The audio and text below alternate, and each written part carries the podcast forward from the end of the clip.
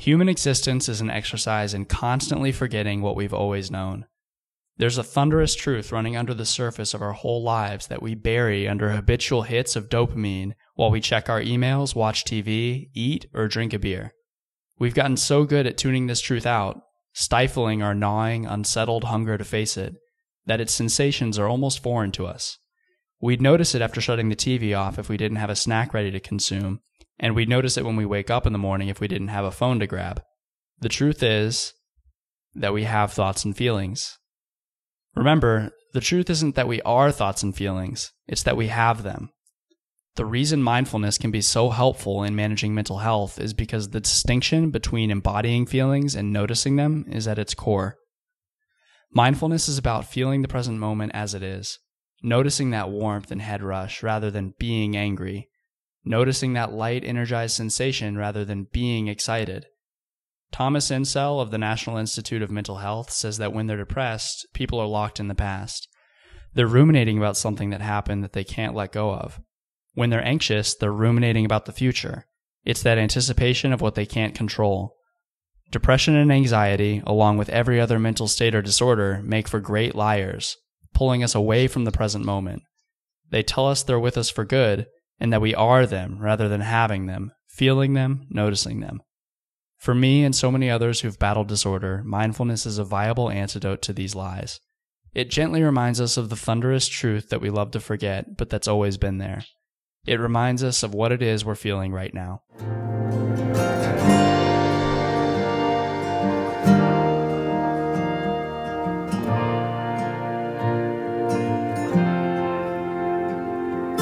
Welcome to Redeeming Disorder, where we delve into the world of mental disorder.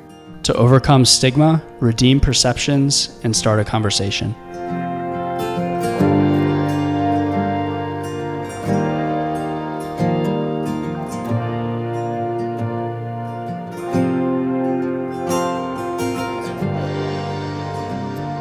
Hello, and welcome back to Redeeming Disorder. We are here for another season and Yay. really excited to get back into podcasting with you all.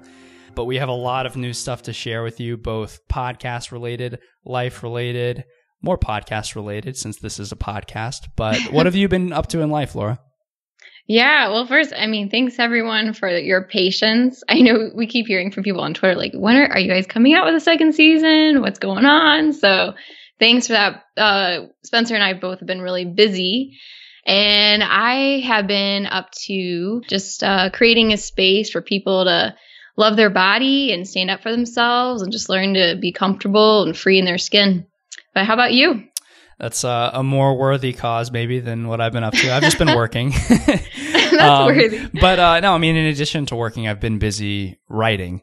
Um, not everyone necessarily has this background, but before Redeeming Disorder, before I met Laura, I had this sort of pipe dream to write about people's stories of overcoming disorder, profile them, share their personal experiences, and also weave in some of my views about mental health and research about mental health. And have actually started putting words on paper with that. And so I've been writing some prose, doing some interviews, and starting to write both about people's experiences with disorder, starting with actually Laura. And so I'm trying to put all that together. And what you actually heard at the beginning of this show was a little bit of that writing. And Which was fantastic. Thanks. Yeah, it, it's been you know a process of acknowledging that uh, when you're writing, often it's not going to be so good at first, and you have to sort of work through that. But uh, I'm excited about sharing some of that as we go on. You know, we did last season. We always had an excerpt from someone else, so I'm excited to have that be kind of in house now. Yeah, yeah. I mean, I love hearing people's stories and what they think um, said out loud, and um, so yeah, I'm excited for everybody to see what you're up to because it's it's going to be really cool. I'm excited too. And then logistically, we have a few new things. We're on a few new sources, right? Yeah, so we're on Google Play now and on YouTube. And uh, we have a few things on SoundCloud, I think with SoundCloud, we're going to just put on the most recent episodes. So if you use SoundCloud and that's your preferred mode of listening, you'll be able to download the most recent one. Um, so each week we'll probably take one away and put in the most recent. Yeah. Um, but that's the deal with that. But yeah, so enjoy that. And then we also have a new website finally. And that is redeemingdisorder.com. So be sure to check that out. And um, along with that, um, both Spencer and I, we just love getting the emails from people. That's been the most rewarding part, Mhm, honestly. yeah. And so we're actually starting a newsletter, and we're going to tell. Uh, if you sign up for it, you can sign up for it on our new website, which is redeemingdisorder.com. I'm really excited about it because I worked really hard. Yeah, Laura's on done a ton of work. You definitely have her to thank for how good the website looks. Yeah, well, keep in mind I'm not a graphic designer, so but you know, but um, but yeah, sign up for a newsletter because we're gonna kind of give you guys inside scoop there of uh, behind the scenes stuff when we're talking to guests, like what's going on, and Spencer and I we might share some stuff that we've been reflecting on in terms of mental health, and um, but we just want a place for you guys to be able to interact with us. Yeah, and speaking of guests, if you're wondering why mindfulness, why did we start this episode talking about mindfulness? It's because this episode we have an awesome guest who's coming on who we'll get into in a second. His name is Tyler Simmons. But uh, quickly before that, uh, I think this is a really important topic that uh, I'm just sort of curious your perspective as well, Laura. That I think being aware of one's emotions, thoughts, and feelings is so critical to climbing out of that hole of a mental disorder and uh, pl- plays a really important role. So, I mean, what's your experience with mindfulness or your perspective on it? I know Yeah. I'm super into this, but you've dabbled, right? Oh yeah, I well, it's funny. I didn't know what it was called. Like I feel like I was doing it, but not. I didn't know it was called mindfulness for a long time. But um, but yeah, I think like I've struggled with you know eating disorder, body image type stuff, and so for me, just like learning to um, be present and not worry and and get so caught up in this negative loop about what I'm eating or the way I look or the way I feel, um, and just being really non-judgmental about that present moment. That's mindfulness. Yeah. And um, and always so I- chattering to ourselves, you know, and you've Yeah. probably it's been mindful of you to notice some of that chatter that hasn't been serving you, right? To you know, you might subconsciously be thinking all kinds of crazy stuff and not even know you're thinking it. Yeah, I heard somebody say um, if you if we transmitted, I actually think it was Sam Harris because you told me about him. Yeah, yeah. Um, people would think you're crazy, and I totally agree with that. It made me laugh. Yeah. but um, Which I mean, yeah, uh, there's two sides to that. One is um, we shouldn't be so harsh on ourselves, but another is when we do see people who we have that judgment of, we think they're crazy or we think something about them. You know, maybe they're struggling with some condition, and we have some judgment based on that. Just remember that we all have some element of an untamed mind, and we all have some element of disorder. I think you can conceive of these crazy thoughts, these recurring, uh, this recurring dialogue or monologue, really, that you're having with yourself, as something that, if unchecked, can can really lead you astray and can turn into a type of disorder of the mind. yeah, and I think that leads kind of. I mean, you're kind of going into what our newer mission is, but you want to tell everybody what that is. Yes, I mean, basically, we want to go forward in season two with that mindful focus, focusing on people's experiences, feelings, and thoughts, and broadening our coverage and covering, you know, different disorders that we haven't heard from, like bipolar disorder or other conditions, but at the same time, focusing on experiences and symptoms rather than always labels. You will hear from some people during the season who don't have a formal diagnosis. And it's because really, you know, we started with these two groups, and our original mission was we wanted to make something relatable for people who had disorder and informative for people who didn't have disorder. And although that is still our mission, those two groups definitely have a lot of bleeding together. Um, they're not necessarily so cleanly delineated. And one thing we want to focus on is the disorder that can come up and be relatable for anyone, that everyone can relate to these broader concepts of redemption and struggle and growth and disorder. And so, whether you're describing symptoms, a cluster of symptoms, or a formal diagnosis, I think that will be relatable and informative for a broad spectrum of people. And basically, all in all, we want to drive home the mission that these two groups don't need to be conceived of as existing on different planes. You know, mm-hmm. we're all vulnerable to different types of disorders. Something could happen to us, you know. Someone might be depressed and someone might not be, but the person who's not is vulnerable to those types of symptoms. And the person who's depressed isn't hopeless. There's nothing inherently wrong with them that they can't have a fulfilling life. And so we really want to focus on disorder, but in a way that brings people together rather than dividing people between the disordered and the healthy. And um, because we all go through hard things, and it's okay to feel, it's okay to not be okay, it's okay to ask for help. And that's really what we want this season to be about. Um, but going back to mindfulness, mm-hmm. I think that this is, I'm glad that we're starting the season with this subject. And I, I just, I, I know that you have a lot of opinion about mindfulness. So I'd love for you to kind of talk about that. Yeah, totally. I mean, I, I basically, it's just been a hugely helpful thing for me. Um, it's been gradual, but I have meditated now mindfulness meditation for I think it's like 160 days straight. Um, Whoa! And that's been important for me. I think it is important in general for someone starting up a practice that we spend our lives the way we spend our days. And you know, people are busy, but you can find five minutes. You know, you can find something. You can you can scrape by and uh, find some time to meditate. And so I sort of told myself, no matter what, I'm going to meditate every day because I know this is something where the benefits are gradual.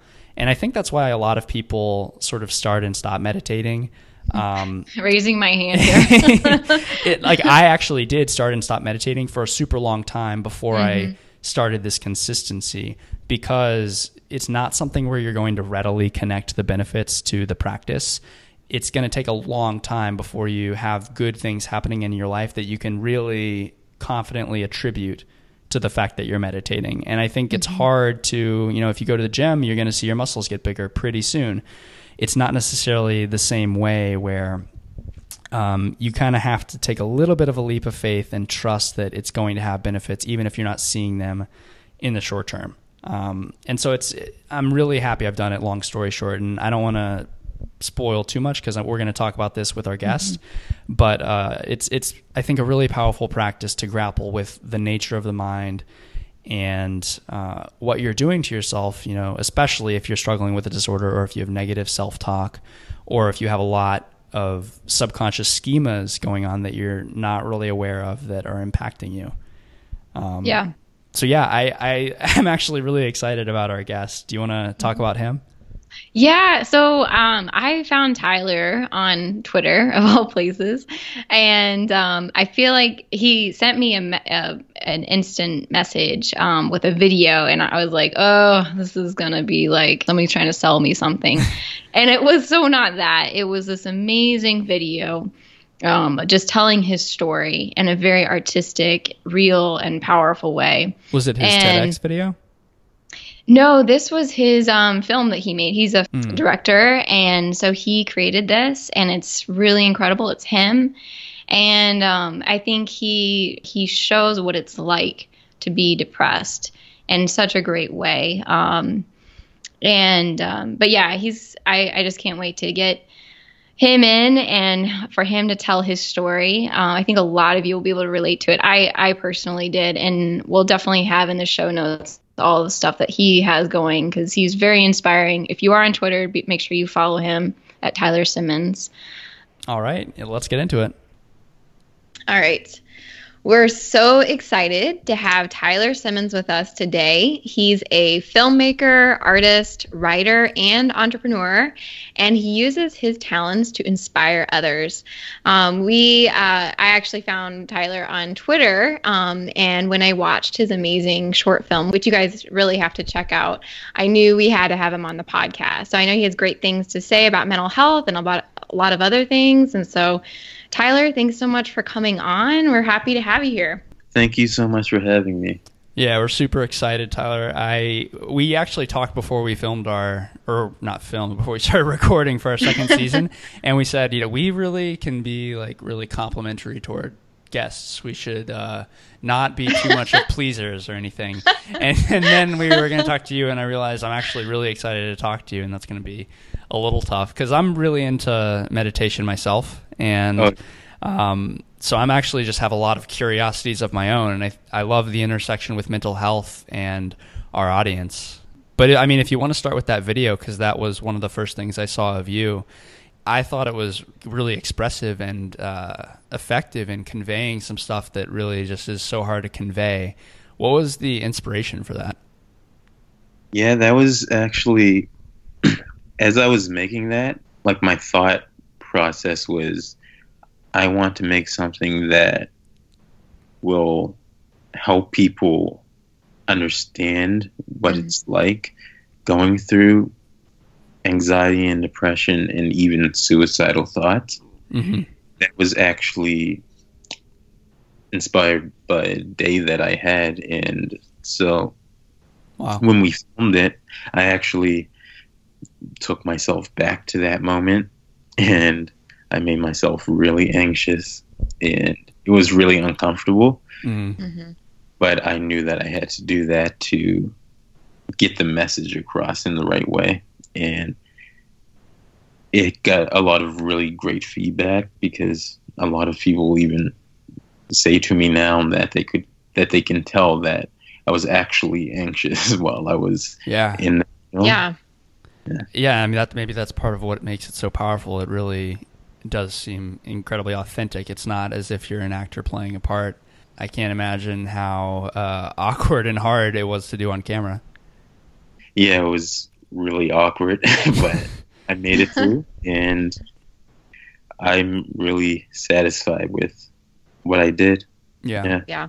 Well, I really loved the part in that film where um, those of you haven't seen it yet, he there's this he's with his family and that there it's like a seems like a family reunion. There's just like so many people there. They're being loud, they're laughing and talking and getting food. And then there's you, and you can see like there's this silent struggle going on that nobody's really aware of.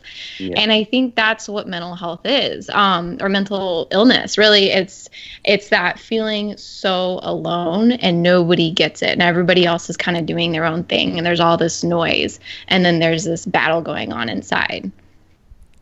Yeah, definitely. That's Uh, exactly how it was for me. Like for years, since I was probably 14 years old. hmm Like my family didn't know, my friends didn't know, and it was just me silently suffering. And Mm. it's crazy that I did that film with them in it because s- some of them didn't even like know that I went through that. Right. And then the day of shooting that, it was kind of like me just letting everybody know about it.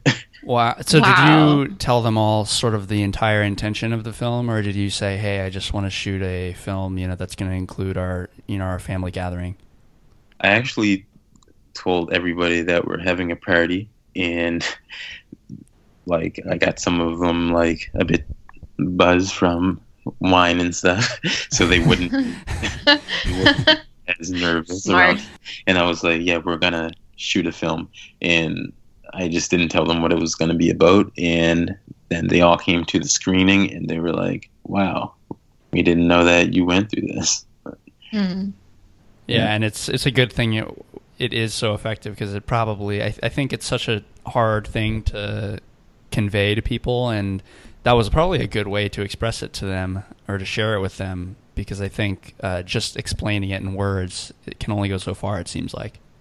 Oh yeah, definitely.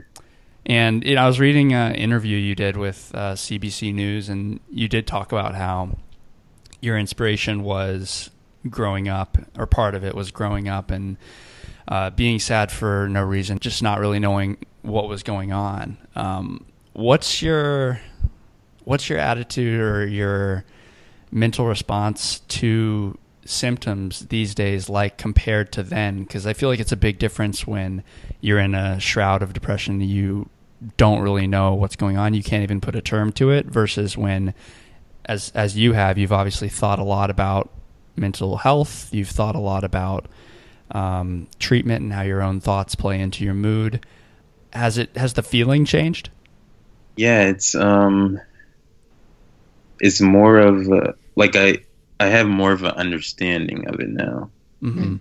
Like I before I just didn't know what was going on with me. I knew that I was sad. I knew that I would want to isolate myself and not talk to anybody for days at times. And like I just didn't know how to get help. I didn't I didn't even know that there was a way to get help.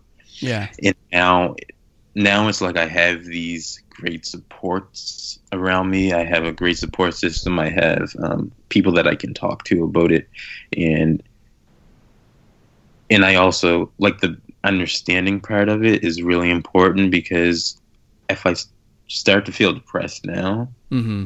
I'll understand. Oh, this is depression happening, and then I'll think, why am I starting to feel depressed? And then I'll be like, okay, there are different things that I can do. Yeah. that, Right. that can prevent me going into that deep dark place again. Well, the way you, you know, put yourself in that deep dark place for the film, you said was by really channeling those feelings and I guess fueling the thoughts. And this relates to mindfulness, where it it does seem that you know any emotion or any mental state you can really fuel if you want to by giving energy to certain thoughts. So, do you kind of go another the other way when you're in your everyday life, or do you, what is your approach like then? It's kind of like having that, you know, like on TV shows or cartoons when they have like the angel on one shoulder and then the devil on the other shoulder. yeah, yeah.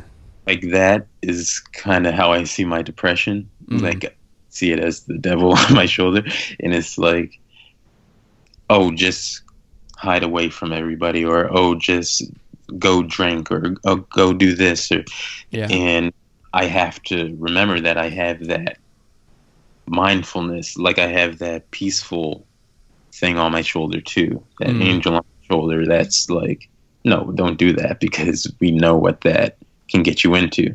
Before the um, voice, the negative voice was, I would let it in more, but now I'm Mhm. kind of just like, oh, just shut up. Like, what are you? You're not powerful. Yeah, Hmm. right. Yeah, that's I mean again in meditating one thing that I've found is like it really changes how you think about thoughts and I guess that could go for any kind of thought whether it's a depressed thought or not that they really have as much power as you give them. yeah, exactly. Yeah, I was listening to this podcast episode by Invisibilia, which actually Spencer you introduced me to, um, Yeah, and it's a I good love one. it. It's really good. Um, but they were talking about mindfulness and um, how that's kind of a newer way to approach psychology and how we deal with our thoughts. Um, because traditionally we think of thoughts as um, more in the Freudian way and that they have a lot of meaning and that there's something that we need to dig through um and but then there's this another, another way that focus purely on behavior changes and then the newer thing where it's you know talking about mindfulness it's you know knowing that that thought is there but knowing like oh i don't actually have to let that thought have power over me and i think it's really interesting and i think it's really useful, especially I'm like somebody who feels a lot. And so knowing like, oh, that feeling is big, but I don't need to let that affect me so much today. Mhm. Yeah. Yeah, I mean that's manifested in some sorts of therapies like mindfulness based um, cognitive therapy and facing on or focusing on behavior. hmm Well, I'd love to know um, a little bit more about what it was like when you were 14, if you don't mind, like just going into, I know a lot of, um, you know, younger people listen to this. And so I think it'd be interesting to hear what did you feel? When did it first come? How did that all go down with like your family and friends? When I was 14, I was um I was like I was really sensitive and I felt a lot, like you were just saying. Mhm. I've um, questioned a lot, and there were things that I would get very stressed about. Like, even I remember um, when I was 14, even like seeing homeless people, and hmm I would just, I just couldn't understand why there were so many buildings, but the homeless people couldn't stay in there at night and things like that. Like things like that would Mhm. cross my mind a lot. And I think that me seeing the world in this way actually caused a lot of my depression because these are things that I would think all of the time. Like I have a family that um, would go to church every Sunday, and I stopped going to church because I was. I remember thinking like there are people who are homeless that they don't let stay in this church, and I remember even saying that to my mom once, and she said, "Well, I guess you have a valid reason." And yeah. like but when i think about that now i'm like it was really like messing with my emotions and making me really sad and angry at times and i started to withdraw from like interacting with people i started to feel really sad and just angry and i didn't know why i would go to school and I did have some friends because I was on sports teams, Mhm. but it's just besides hanging out with the guys that I was playing sports with, I would just go off to myself and I was like a really deep thinker and I would just think about the world really and like why are things I would always think why are things so messed up? Why are things so messed up? So when I was 14 until like from 14 until probably I would say about 18 I was just like really deep into my mind and just very uh a lot I was letting a lot of the negativity into my mind and I wasn't really thinking much about the positive things in life. When I turned about 18 years old, that's when I started thinking in a different way and I was like, okay, there are things that I don't like about the world Mhm. and that we can improve on, but I need to I need to focus on the good things too. What brought that up? What did something happen, or did, were you exposed to something, or that made you Uh, start changing? I started seeing a psychiatrist and that helped a little bit. It didn't really help a ton, but that helped a little bit. And then Mhm. I then I started meeting like um, a mental health nurse and all of these people who started showing me different things. Like I started learning about. Um, I remember when I first read the Tao Te Ching. Mhm. That was like, um, like when I read that book, I was reading it and I was like, why haven't I been living my life this way? Like because it's hmm. it's sort of like just let things flow. Don't force things. Don't like ch- don't th- feel like you need to change the world. Don't like just flow with life. Huh. And I realized that that's kind of like like that's respecting the universe by just flowing with it and instead of like trying to manipulate it and trying to like Mhm. and just trying to question everything. Like I don't, I'm never going to have the answers. I realized I'm never, I'm going to have some answers. I'm never going to have all of the answers. Nobody is. Right. Right. And me coming to terms with that and being like, oh, that was my ego. A lot of that was my ego. A lot of that was my ego saying, oh, you have to figure out how to fix this world all Yeah. by yourself. And like, that's not possible for one person to do. Right. So I was putting a lot of pressure on myself since I was 14. Yeah, that's a huge weight. Yeah. And so I was I remember reading that book and I was just like like every every part of it I was like wow, this book seems like it was made for me. Like it was just like it basically basically the message of the book said to me relax and just live. yeah.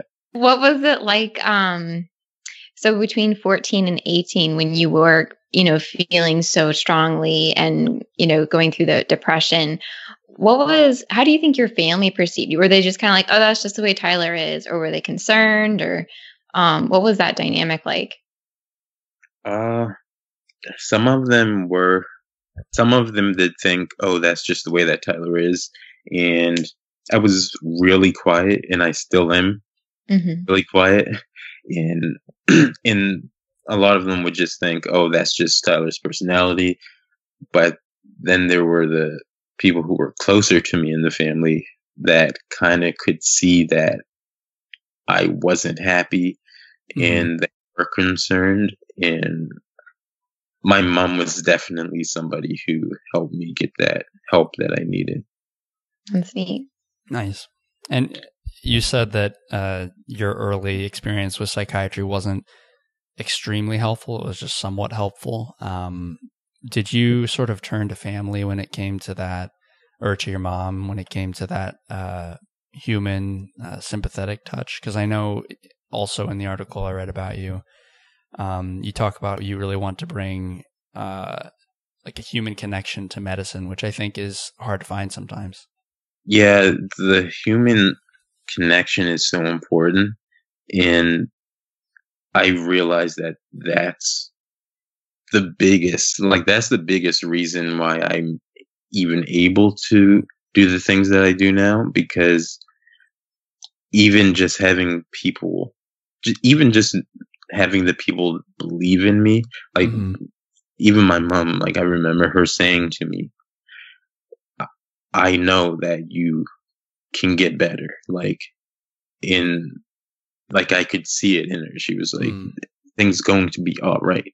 And, like, things like that can help people. And I know that they can help people because it helps me. Like, Yeah. people saying, just don't stop. I, and I'm thinking about you, like, and just talking to me, talking me through the pain that I was going through. It helped a lot.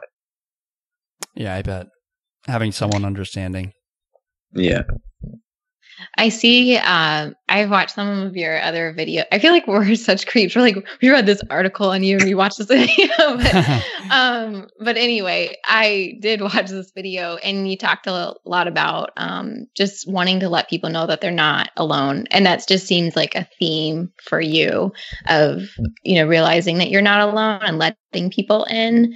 Um, have you found community, you know, outside of your family that has helped? Uh, I have.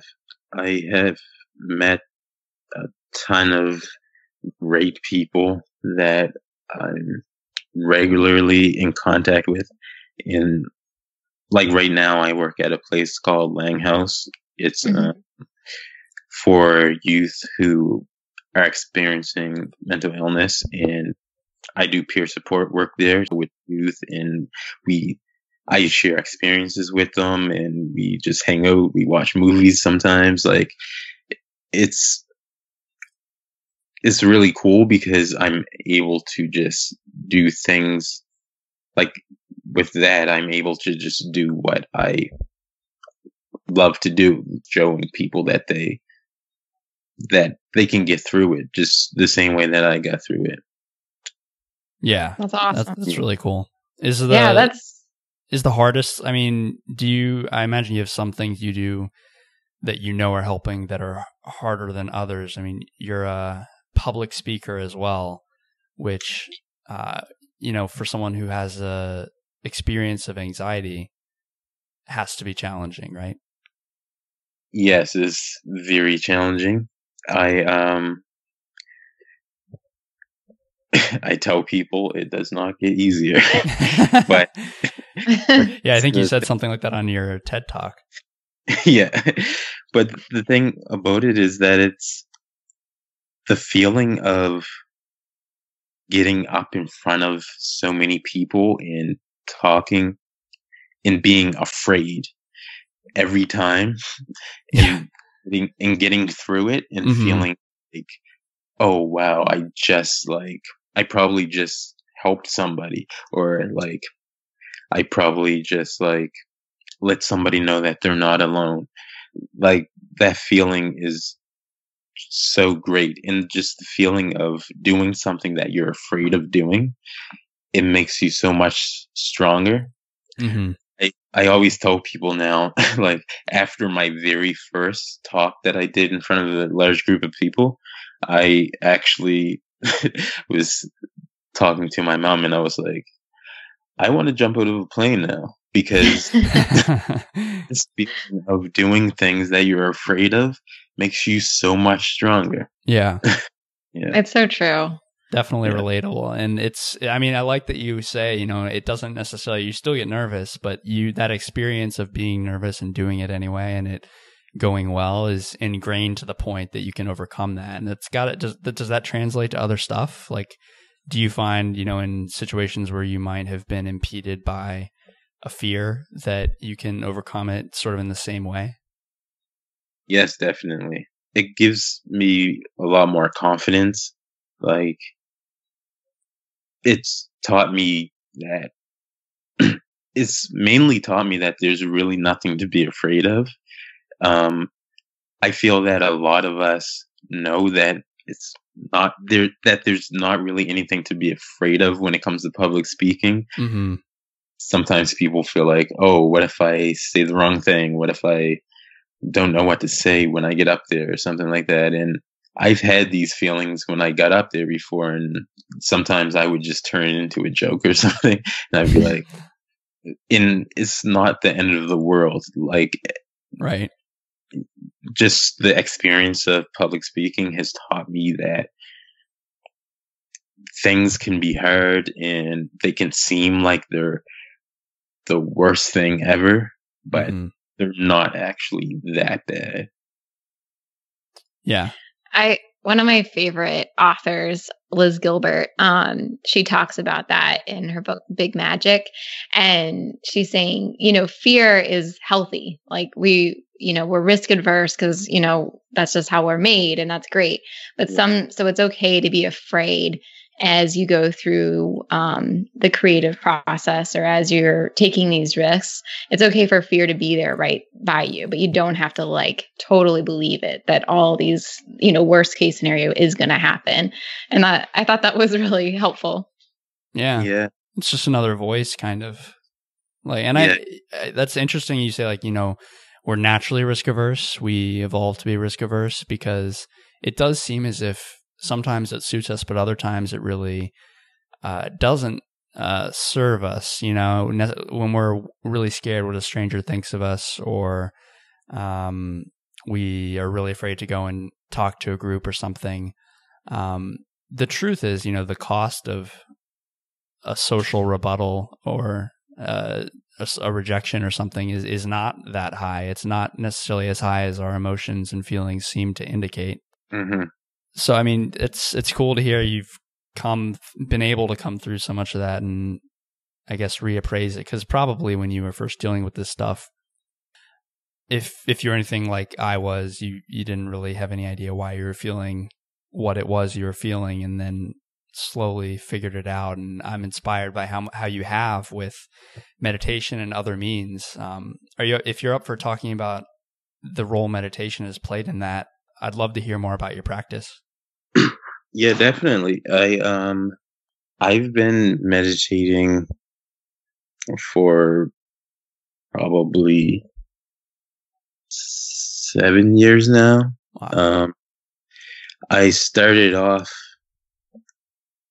I think like most people in not really knowing how to meditate, I Mhm. guess.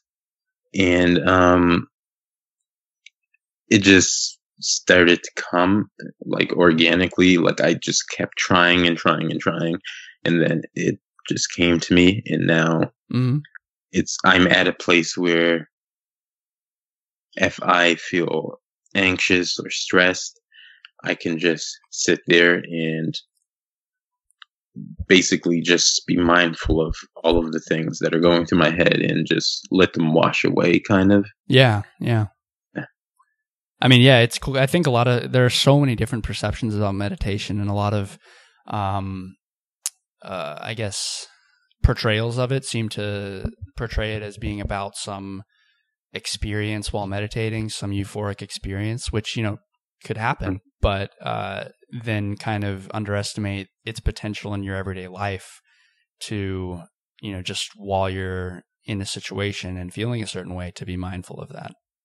Yeah, I I also I also like I tell people a lot that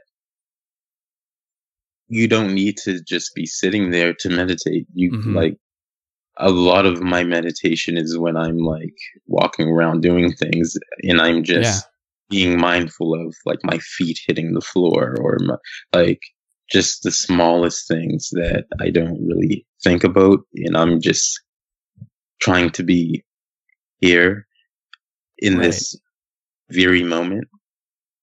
Yeah, right. Yeah, and uh, really like that idea that it doesn't have to be a dogma or taught in an exact certain way or within a certain uh, discipline. That you can really, it's it's it's very versatile and universal.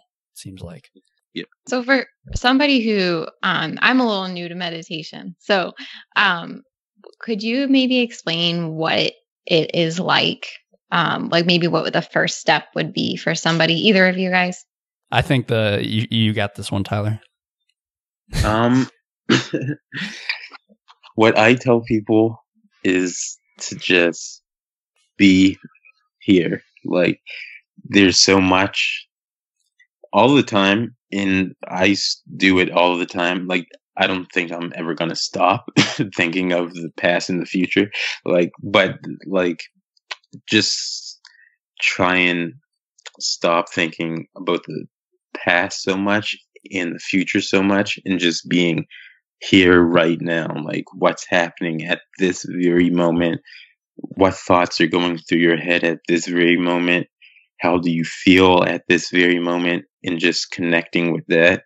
And i think that that would be the best way to start. Mm. Yeah, I like what you were saying about you know thinking about your feet hitting the ground and I Yeah. I use medit I guess I use mindfulness. I don't know. What's the difference between meditation and mindfulness? um i honestly kind of put two the two together now Yeah. okay. I think there are types of meditation that aren't Okay. mindfulness meditation necessarily, but but they're they're really closely linked.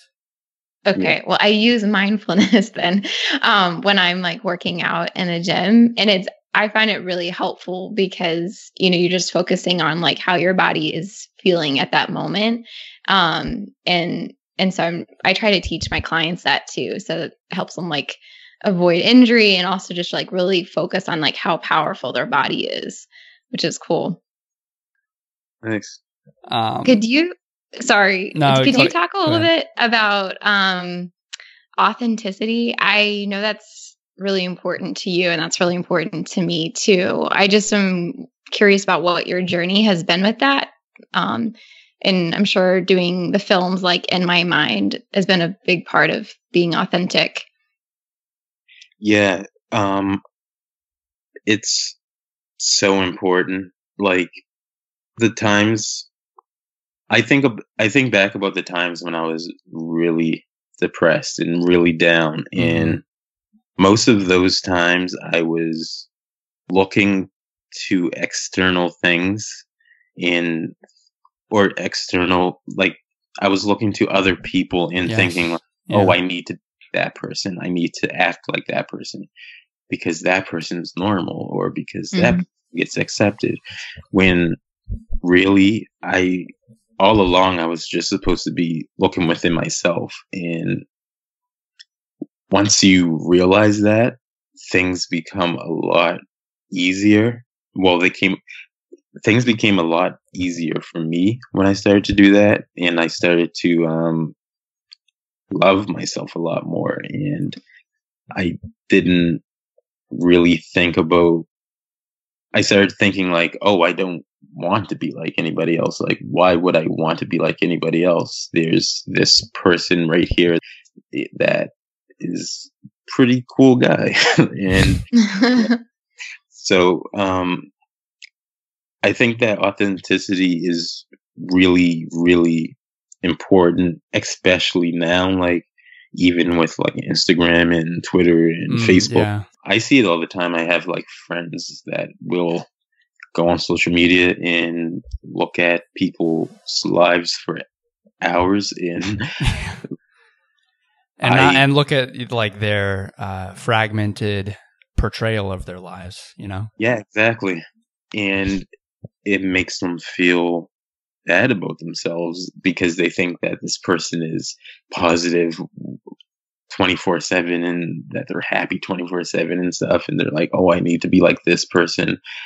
But that's not really how life is. Like, right. and I think that more people need to talk about that too. Like, let people know, like, it's really like we may see these people on Instagram that are seeming like they're happy 24 7 and they have the best it seems like they have the best life but mm-hmm. That's not real like right. nobody is happy 24 7 yeah it's like everybody's highlight reel yeah, yeah it's like ego on on steroids kind of yeah exactly uh, and that's such a good point. It seems like the evidence pi- is piling up that social media does take us away from happiness in certain ways. And I love how you related that to authenticity because it does seem like there's a strong link between depression and uh, lacking authenticity or just not being with oneself and being with reality. It seems related to a disconnection with reality, just from what I've yeah what I what I, like my hunch, I guess, after meditating some and having experienced depression. Yeah, I, de- I definitely would say the same thing.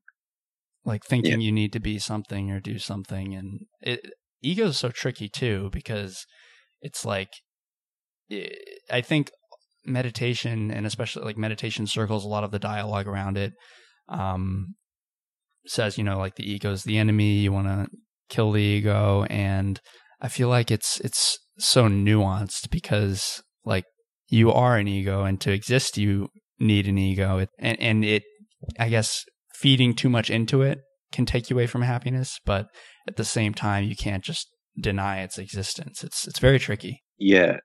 It's really like um I look at it kind of like you have to find a balance and make sure that you're not make sure that you're it's okay to it's okay for the ego to be there. Yeah. And you can accept it mm-hmm. just don't let it take over. Right. It's like a thought you know? Yeah. Mm-hmm. sort of like one of the people on your shoulder yeah yeah i don't know Th- these things just for uh I haven't even meditated for one year, and I'm always sort of ruminating about these ideas and uh, questioning myself and questioning my practice and attitudes about this. And I feel confused a lot of the time. So it's just good to hear your perspective as someone who's done it a lot longer and experienced so much in the mental health realm. Yeah. And um, one thing that I do now is um, I go to the flotation tank, sensory deprivation tank. Oh, oh okay. Oh, wow. And I feel that that actually is like, for me, that's actually like meditation on steroids. Huh. and it's really good for me. And I, every time that I get out of the tank, I actually feel like I've been reborn. It's like the best feeling Oh, That's I want to go. fascinating. Wait, so this is a how does this work? I, I don't actually know uh, of this practice of the flotation tank. It's a tank filled up with um, filled up with salt water, Mhm. and you just lay. You get inside the tank, and it's pitch dark in there, and you just float on the water, and you float on the water for about an hour and forty five minutes. Wow. Some, and sometimes it feels like it's only fifteen minutes because it's all dark. You can't hear anything. You can't see anything. You're just stuck in there with your mind. And after a while, your mind starts to adapt to where you are. And something happens, something special happens. I, I can't explain exactly what happens, but I know, I just know that it, um, it puts me into a really deep meditation and it's something special about like being disconnected from everything. Hmm. Just you inside of this tank where there's nothing else but you and that's it. But because we're not really we don't really experience that often Yeah, right. don't think- experience that Certainly with smartphones, some of us never do. yeah and especially like inside of something where you can't hear any outside noises you can't see anything and it's literally just you focusing on your brain Mm, a really powerful experience. Yeah. I could see that being like a meditation retreat. Do you ever feel claustrophobic? I got I kept thinking that. um, the very first two times i went there i was pretty claustrophobic yeah. but I started to get used to it, and now it's really just like it's it's really easy now. Mm, That's so cool. fascinating. And The I bet like you kind of need to work up to it as well. I Yeah. mean, I, I don't Oh. imagine the average person off the street is quite ready to, honestly, is quite ready to be with themselves and nothing else for just for that long of a period of time. Yeah, most people that I've spoken to say that they would never try it because they don't want to spend that much time with just themselves. and I understand why.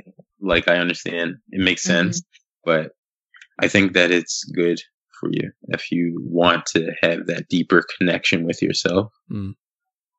yeah. Are there any other um, types of therapies that you've tried? Um, I have done neurofeedback before. Oh, interesting. Oh, can you talk about that? One of my friends was telling me, and I didn't quite understand. So I'm not an expert and I and I don't know exactly what happened, but I do know that it helped. I just I just know that I was um I went to see this lady, she um and she hooked me up to like the machine, the neurofeedback machine and stuff, Mhm. and she put on a movie that would make me feel emotional. And every time that I began to get stressed, the movie would pause wow. and Hmm. she would tell me to focus on making the movie play. So it was kind of like she didn't tell me to stop being stressed, but she would just say, focus on making the movie play. And then I started to realize that there's this way that I could just stop being stressed. Like Huh. it was like I could just turn this switch in my brain and then the movie would start playing. It's interesting. Wow. Really That's so cool. It was really cool because like after a while I was like I would get stressed and then I would just be like, oh, I can just turn the switch. And then I would, it was like I was just turning the stress off. Wow. Uh, That's cool how she re- reframed it kind of said focus on playing it, focus on maybe you focused on feeling something else rather than feeling like, oh, end the stress, kill the stress, you know, Yeah. which is just focusing on the stress. That's really cool. Yeah. Yeah. And I only went there once. And my thing is when I try different things, if I feel like I've gotten a really good experience out of it, and I don't really need to keep going back. I'm just not going to keep going back. So Mhm. only went once because I was like, wow, that I didn't know that like my brain could do that. Yeah. That's really cool. It's cool that you're willing to try so much as well. I, that's got to be really helpful when you're because there, there's a lot of different options out there, and I I've got to imagine it's not one size fits all. That some people would really do better in other in certain um, approaches or treatments. yeah, definitely. I'd love to know, um, like what you would like to change about the mental health Yeah. world right now. Could be healthcare or anything else. The main thing that I want to, well, that I hope changes about the healthcare system is that the doctors and the psychiatrists and psychologists, like everyone, even the receptionists, like all of them just treat people with respect and actually like genuinely care about each other like Yeah. W- like when i was going when i first started going to the doctor i was really uncomfortable when i was going to the doctor about my um, mental health hmm because this is something that's like it's like i'm basically letting somebody close to like my dark secrets like Mm-hmm. my mental illness was like my dark secret and to have people not really seem like they care about you when you're bringing this thing to them that you don't tell anybody about that can that can lead to things like suicide and lead to like just even more depression because you're feeling like oh well like these people that are supposed to be helping me don't even care Yeah. Mm-hmm. and i think that i've i've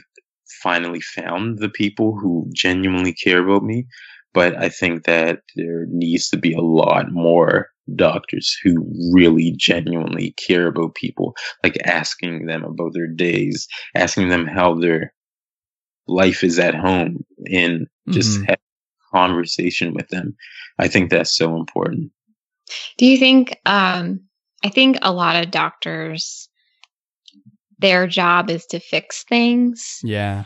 And I think when that's your perspective, you don't necessarily think about the whole person and and you know what they're experiencing. Do you did you feel that way when you went to see your psychiatrist like maybe he was just there to like figure out what's wrong and then fix it? Yes, I did. Um, I kind of felt like he was just like reading off of a script and Mm. just being like, "Oh, you do this, you do that, you do this, you do that," and I really, when I think back about it, I really just wanted someone to talk to and to really care about my life Yeah. that's what a lot of people want. They just want people to actually care about them and actually have good conversation with them and aren't just wondering, oh, do I do this tomorrow? Do I do that tomorrow? Do I take this pill? Do I? No, just want to talk and Right. actually know you care about us. Right. Mm-hmm. I feel like we've got so much faith in science as a society that sometimes we don't achieve a balance between that and the other side, I guess, between analysis and empathy. And Yeah. you know, it's it's interesting that like and I do think it's shifting and there are other uh, options out there, but you know, it's it's interesting that when people think, you know, you have a mental health issue or you're depressed, oh, the solution is a psychiatrist or you know a problem solving mechanism that that's our go-to you know rather than some kind of middle way between that which you know i'm not saying science is worthless it's certainly not and care a human to talk to Yeah. And I've realized that all of those things working together Mm-hmm. they are so powerful. Like if you can find the right medication, if that's what you need, and then you find the right psychologist, if that's what you need, and then you have the support system of people who genuinely care about you, then it's really hard for you to not to not feel good about that. Like, Mhm. and that's what I finally have. Like, I have all of those things, and it's like the perfect balance now. hmm Would you have like a top tip for someone who's still struggling to find that balance, or maybe they tried one thing and it, it didn't work, or they they went to a therapist and they might need a medication, they went to a psychiatrist and didn't feel as if they were really being connected with? I would say just keep going and as much as it sucks when it's like you like you want to keep going and sometimes it it's it feels like it's too hard to keep going and you want to give up just keep going and keep asking questions and know that this is like that you can take control of this just keep asking questions. If you have a doctor, ask as you, even if you think it's like a stupid question, just ask it. Mm. Just keep asking questions and figure out what is going to help you. Keep changing medications if you have to do that. Keep seeing different people if you have to do that. Just keep trying to figure it out. Very cool. Yeah, trying new things. I mean, I I, I love that you've lived that and can say it, its value because I it definitely seems as if that's a important strategy that is sometimes hard to pull off and it's hard to really like make yourself walk through the door and your third try at finding a therapist that you work with, for example. Um, but it's cool to hear, you know, you, the value you see in that after having gone down that road for so long. hmm What What would you um just if you could imagine you're talking to your 14 year old self? What would something that you would say to him? Um, I would tell him that I would say you are you're powerful and you can you're powerful and you can actually do the things that you want to do in life. You Hmm. don't just because you feel this way about yourself doesn't mean that that's actually how it is. And there are people all around you who you think seem quote unquote normal, but they're going through stuff too. And Mhm. we're all going through stuff. So stop feeling like you're the only one and just reach out to them and let them know you know that they're going through stuff too. So let's go through this stuff together. I love that. It's awesome. Yeah, thanks uh thanks a ton for everything. I think that you have a lot to say for that's going to be of use to people in those positions whether they're young or old trying to seek help for themselves. It's really cool. Thank you. Thanks. Yeah. Do you have anything coming up, Tyler, that you want people to know about, or anything that you want to promote? Uh, right now, I'm just um, working on a few things. Um, like, I'm just trying to put together a few things. Like, I'm trying to put together like a book of poetry and stuff like that. Like, um, Oh, cool. I'm trying to work on a new film. I'm trying to figure out exactly which direction I want to take that in. This time I want it to be a full length feature film.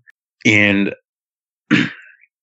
I'm just really ex- I'm experiencing a lot of new things and I'm just I'm just putting myself in a lot of different um in a lot of different situations like um I'm interacting more with like people in the LGBTQ community and seeing how they are affected by things and Uh-huh. seeing that so many of them deal with mental illness and why so many of them deal with mental illness and why so many of them commit suicide and even people from like different diverse communities like how they deal with mental illness and how most people in the black community don't even go to doctors about their mental illness they'll Mm. because of this um because of all of these different reasons like pride and stuff like that um hmm just really interesting. And i'm just trying to bring everybody together and show people we need to we need to be there for each other. And we can all be so much happier if we're all there for each other hmm Yeah. Awesome. And if people That's want to connect to you, do you have a preferred way? Uh, people can email me at info at tylersimmons.com and I do reply to, well, I try to reply to all of my emails. People can message me on Twitter at Tyler Simmons and Yeah, follow him on Twitter. His tweets are great. yes, and um, to go back on one of the topics that I was talking about earlier Yeah. about the Yeah. um, social media thing, um, Mhm. I was actually I was actually thinking about that topic um, like a few days ago, and I Mhm. was like, I'm seeing way too much stuff that I don't need to see Mhm. Uh-huh. and I and I started telling other people like stop looking at things that you don't need to look at. So I just unfollowed everybody on my Twitter, and I followed nice. and I, in the process of unfollowing everyone on my Instagram, and it's not a um like I, I'm. I hope that people aren't taking it personal. I just- took it so personal. I'm just kidding. I know. I really respect that. I mean, I I so agree. It it gets to be way too much. It's like too much noise. yeah so now i'm like following just people that are like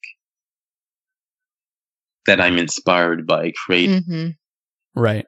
like when they um their art or something like that like if i'm inspired by an artist i'll follow that person and it's it helps me with my creativity and even with my writing and stuff like that Yeah, I Nice. love that. It's like all the good parts of social media. yeah Yeah, because it's not. I mean, it's all about how you use it. Ultimately, I, I don't think that social media is the devil or anything. I just think that the way it's used often has some negative repercussions. yeah exactly Well, thanks a ton for talking to us. I think Thank you. Yeah, there's a ton here for everyone listening. So yeah, we appreciate it. Yeah, Thank thanks you. so much, Tyler. thank you i appreciate it a lot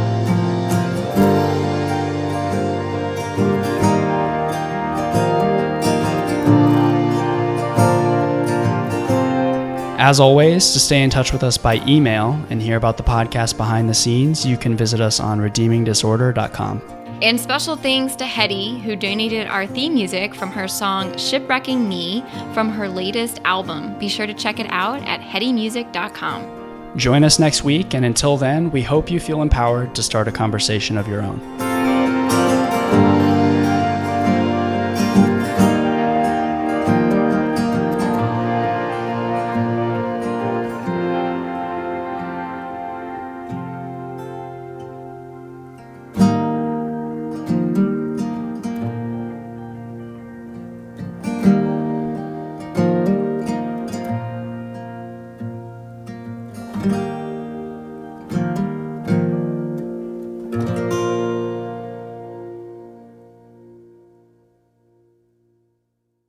Dude, getting back into this is tough. yeah, it is hard. okay. Um I'm should we do that spiel again? Sure. Where do you want to just? Yeah, I uh, getting back into the like talking is tough. Yeah, I think we Okay. should. Uh, all right. Hello and welcome back to Redeeming Disorder. We are here with another season now, season two. Season two, whoop. that was stupid. Redo that. I thought it was good, but we can redo it. At least you didn't. At least you didn't say woo.